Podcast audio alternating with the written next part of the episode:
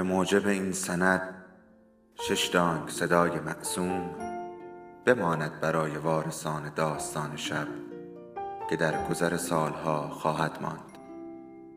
ارادتمند داستان شب.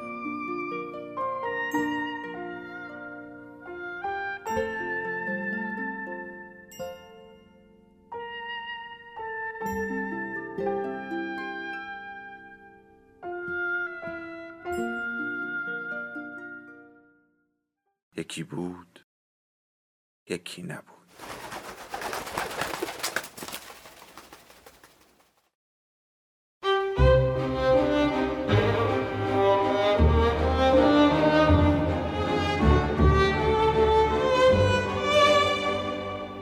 پدر آن دیگری نوشته پرینوش سنیعی فصل 27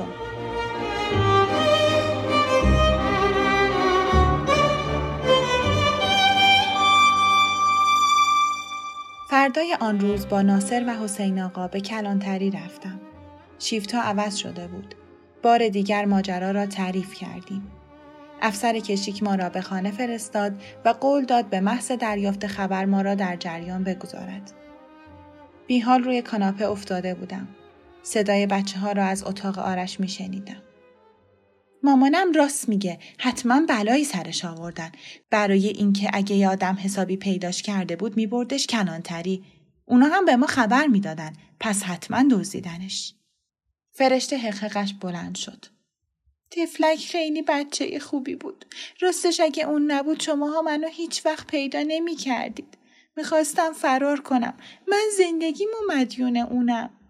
خسرو با عصبانیت و تمسخر گفت چرن نگو خودم پیدات می‌کردم. حالا دیگه اون خنگ خدا شده سوپرمن؟ آرش سر خسرو فریاد زد. هیچم خنگ نبود. تو این اسم روش گذاشتی. تقصیر توه. همش قصه می‌خورد. به من چه که قصه می‌خورد؟ اصلا توی خونه شما همه قصه می‌خورن. مامانت همیشه قصه داره. کم حرف می‌زنه. خیلی هم کم میخنده. بابات هیچ وقت نیست. وقتی هم که میاد عصبانی و خسته است. تو هم که یه بند داری تو اتاق درس می‌خونی. راستش منم وقتی میام خونه شما قصم می‌گیره. توی خانه ما لاقل با هم دعوا می‌کنیم داد می‌زنیم. بابام بعضی وقتا کتکم می‌زنه ولی خب با همون حرف می‌زنه جوکم میگه. تا ظهر همه فامیل در خانه ما جمع شدند. من دیگر نای حرف زدن نداشتم. فتانه در حال پذیرایی ماجرا را برای تازه واردها با آب و تاب تعریف می کرد. فرشته خودش را در اتاق شهاب زندانی کرده بود. خانم بزرگ معلوم نبود برای شهاب بیشتر ناراحت است یا پسرش. مدام می گفت بچم چی می‌کشه؟ بمیرم الهی. ناصرم پیر شد. فرید خانم از راه رسید. مرا بغل کرد و اطمینان داد که بچه پیدا می شود. به من آمپولی زدن تا آرام بگیرم. حاضر نبودم به طبقه بالا بروم.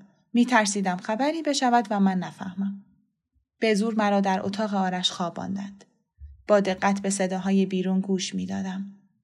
شهین گفت آخه چطوری گم شده؟ اینکه بدون مادرش جرأت نداشت تو خیابون راه بره.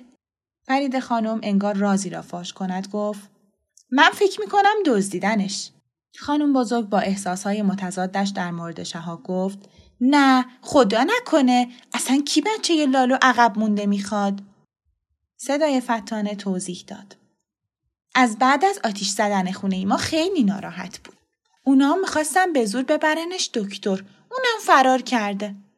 بهرام به خسرو تشر زد. بگو که کار اون نبوده. گناه داره باید بگی. نیم خیز شدم. گوشهایم را تیز کردم. تو از کجا می‌دونی که کار اون نبوده؟ ما که تو اتاق نبودیم. اون دوباره رفته بالا و کبریتو برداشته و آتیش زده. نه خیر خودت هم می‌دونی. آقای آتیش نیشانی گفت که آتیش از مدتی پیش توی کمد شروع شده. بعد کم کم به لباسای اون طرف گرفته و شعله کشیده. از اتاق بیرون آمدم.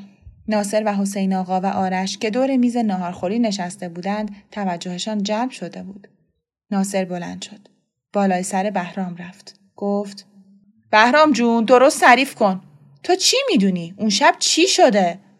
خسرو با دست باشگی گفت هیچی امو جان خواب نما شده چرت و پرت میگه خیال می‌کنه اینجوری شهاب پیدا میشه ناصر گفت اگه پیدام نشه لاقل ما می‌فهمیم که چه اتفاقی افتاده.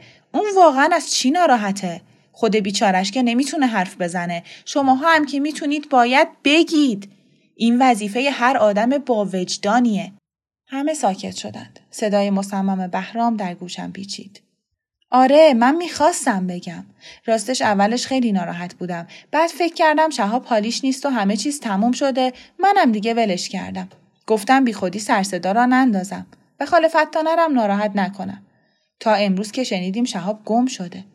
من می‌دونم اون از اینکه تقصیر رو انداختیم گردنش ناراحت شده و رفته چون نمی‌تونه حرف بزنه و بگه کار اون نبوده. ناصر گفت خب حالا درست بگو اون شب چه اتفاقی افتاده. همه به بهرام زل زده بودند. خسرو از فرصت استفاده کرد و بی سر و صدا از حال بیرون زد. ما قبل از شام همه توی اتاق خسرو بودیم. خسرو یه سیگار آتیش زد برای مسخره بازی. نمی‌خواست که بکشه. بعد یهو فرشته در زد و گفت چرا در رو بستید؟ زود در رو باز کنید. خسرو از ترسش سیگار رو انداخت توی کمد و ما هم دویدیم بیرون. من خیال کردم سیگار خاموش شده ولی نیم ساعت بعد اون آتیش سوزی از توی همون کمد را افتاده. ناصر از ناراحتی سرخ شده بود. اون وقت من بچه بیگناه و جلوی چشم همه اونطوری زدم. برگشت. پشت میز نهارخوری نشست. سرش را در دستانش گرفت. شانه هایش تکان میخوردند. بقیه بخت زده بودند. من احساس کسی را داشتم که عزیزش را بعد از اعدام تبرئه کردند.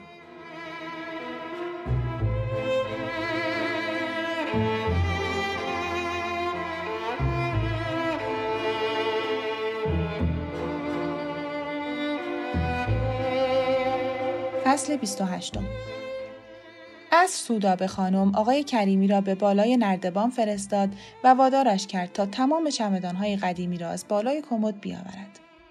آنها را یک به یک وارسی کرد و بالاخره اش را در یکی از آنها یافت. آه پیدا کردم. می‌دونستم دور نانداختم. یادت کریمی این بلوز و ژاکت رو برای بابک از انگلیس آورده بودیم؟ چقدر بهش میومد؟ آره یادش بخیر چقدر زود بزرگ شدن انگار همین دیروز بود که این لباسا رو تنش کردیم و بردیمش مهمونی خونه خواهرت در گوشه ای ایستاده بودم و به آنها که با آه و حسرت در مورد بچه هایشان حرف می زدند نگاه می کردم. اسی گفت اینا که بچه هاشون رو دوست دارن. پس چرا بچه ها فرار کردن؟ ببی جواب داد حتما نمی‌دونن که بابا مامانشون انقدر دوستشون دارن. آقای کریمی مرا به حمام برد. وان را پر از آب کرد. مدتی در آب گرم دراز کشیدیم. او از بچه هایش حرف زد. انگار آنها هیچ حرف دیگری جز بچه هایشان نداشتند که بگویند. مدتی آب بازی کردیم. حباب های کف صابون را به هوا فرستادیم و با صدای بلند خندیدیم. سوداب خانم پشت در با حوله ایستاده بود. مرا خشک کرد. تن و بدنم را خوب وارسی کرد. آهسته در گوش شوهرش گفت نمی‌دانست گوشهای من چقدر تیزند که حتی صداهای یواش را میشنوم. جای کتک یا زخمی توی بدنش نیست. لباسهای تمیز و زیبایی که کمی بوی نفتالی می‌دادند تنم کرد. موهایم را شانه زد. چند قدم دور شد با تحسین نگاهم کرد و گفت راستی که پسر خوشگلی هستی. حالا هم با این لباسا شدی یک پارچه آقا. کریمی ببین چقدر بهش میاد آره ماشالله آن شب به مهمانی رفتیم من سوژه مجلس بودم همه با کنجکاوی نگاهم می‌کردند لبخند دوستانه می‌زدند و گاه به سرم دست میکشیدند ولی من داشتم از خجالت آب می شدم. نمی توانستم سرم را بلند کنم. لبم را آنقدر مکیده بودم که چیزی نمانده بود زخم شود. بچه ها که همه از من بزرگتر بودند دورم جمع شدند. سودا به خانم گفت بچه ها این پسر خوشگل منه. اسمش هم شازده کوچولوه. برو با بچه ها بازی کن. برو پسر خوب. نازنین جون دست تو میسپارمش. مواظبش باش. ببرش تو اتاقت مشغولش کن. باشه؟ نگاهش کردم. چقدر شبیه فرشته بود. دستم را در دستهای سفیدش که دراز شده بود گذاشتم و به اتاقش رفتم. سر شام یکی از زنها گفت واقعا که عجب مادر پدرایی پیدا میشن. یعنی دنبال بچهشون نمیگردن؟ پیش پلیس نرفتن؟ اگه ما بودیم تا حالا پاشنه در کلانتری رو کنده بودیم. صدا به خانم با دست و سر به زن اشاره کرد که جلوی من حرف نزند. و مرا که مات مانده بودم بوسید و با بشقاب غذایی که برایم کشیده بود به گوشه اتاق برد. روی مبل نشاند. چند قاشق غذا به دهانم گذاشت ولی من تمام اشتهایم را از دست داده بودم. اندوهی عمیق همراه با سرشکستگی آزارم می‌داد. آن شب هم در ماشین خواب رفتم و نفهمیدم که کی به خانه رسیدیم. ولی صبح قبل از همه بیدار شدم. اتاق مانند روز قبل برایم غریبه نبود. ولی دلم اتاق خودم و صدای مادرم را می‌خواست. سرم را در بالش فرو بردم و گریه کردم. سر میز صبحانه سوداب خانم با صدای آهسته به آقای کریمی گفت این بچه ناراحته.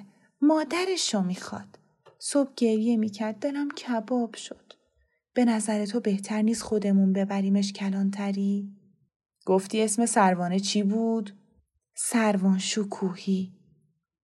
الان شماره تلفن کلانتری رو از 118 می‌گیرم. با حرف می‌زنم ببینم چیکار می‌تونیم بکنیم. آقای کریمی پس از تلاش کمی موفق شد به کلانتری وصل شود. با نگرانی حرفها و کارهایش را زیر نظر داشتم. قلبم به تپش افتاده بود. سلام آقا. می‌خواستم با جناب سروان شکوهی صحبت کنم. اه نیستن؟ چطور می‌تونم پیداشون کنم؟ فردا؟ نه آقا دیر میشه من باهاشون کار واجب دارم. رئیسشون کیه می‌تونم باش صحبت کنم؟ به یعنی جمعه کلانتری هم تعطیله؟ باشه یه ساعت دیگه زنگ می‌زنم. به خانم که مثل من هیجان زده بود پرسید چی گفت؟ هیچی خودت که شنیدی. امروز جمعه است. روز روز و نش کار نمی‌کنن. جواب مردم رو درست نمیدن. روز جمعه می‌خوای کار را بندازن؟ اون جناب سروان تو هم امروز نمیاد. حالا چی کار کنیم؟ هیچی.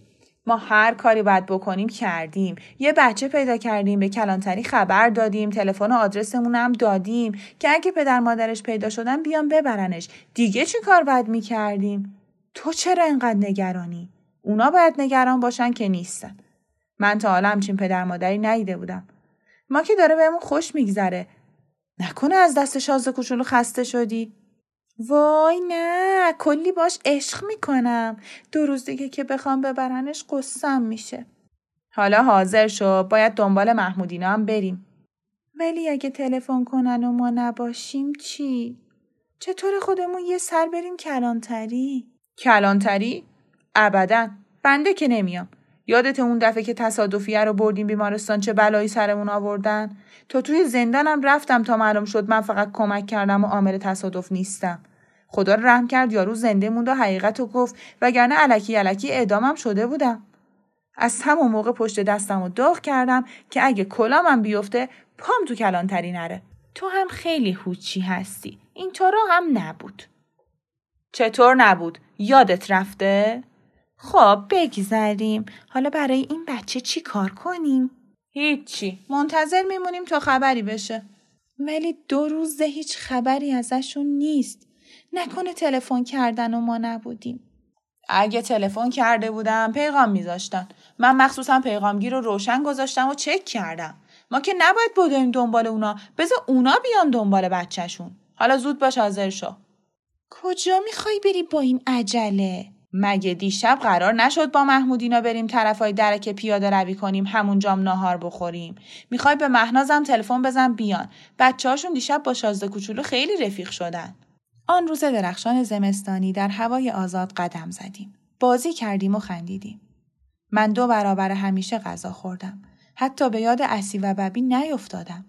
گویی به آنها نیازی نداشتم. ولی باز هم وقتی شب شد سوداب خانم در را بس و چراغ را خاموش کرد غم دنیا به قلبم ریخت و بی صدا گریه کردم. چرا دنبال من نمی آیند؟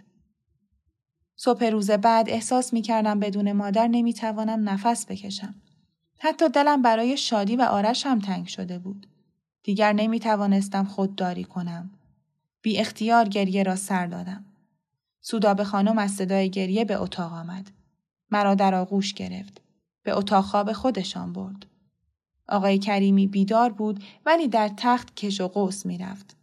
سودا به خانم با سرزنش گفت پاشو مرد این بچه ناراحته داره قصه می‌خوره. باید هر جور شده پدر مادرش رو پیدا کنیم. دیگه امروز شنبه است همه هم سر کارم لاقل بزا صبح بشه.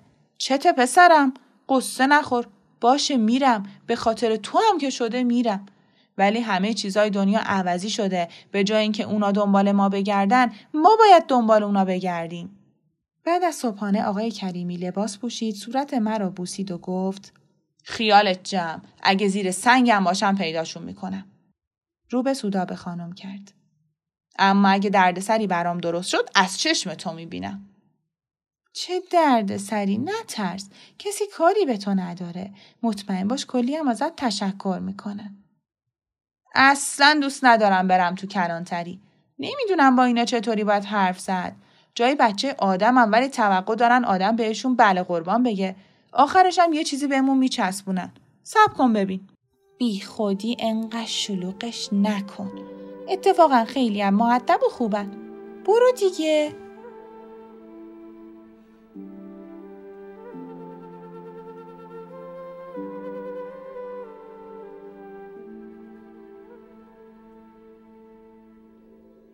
داستان شب بهانه است. برای با هم بودن دور هم نشستن شنیده شدن.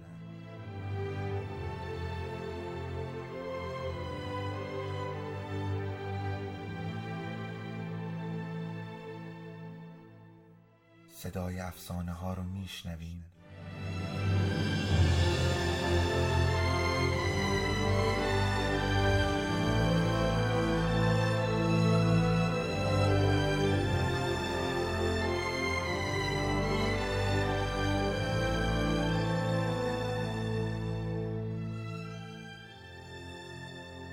شبتون بخیر.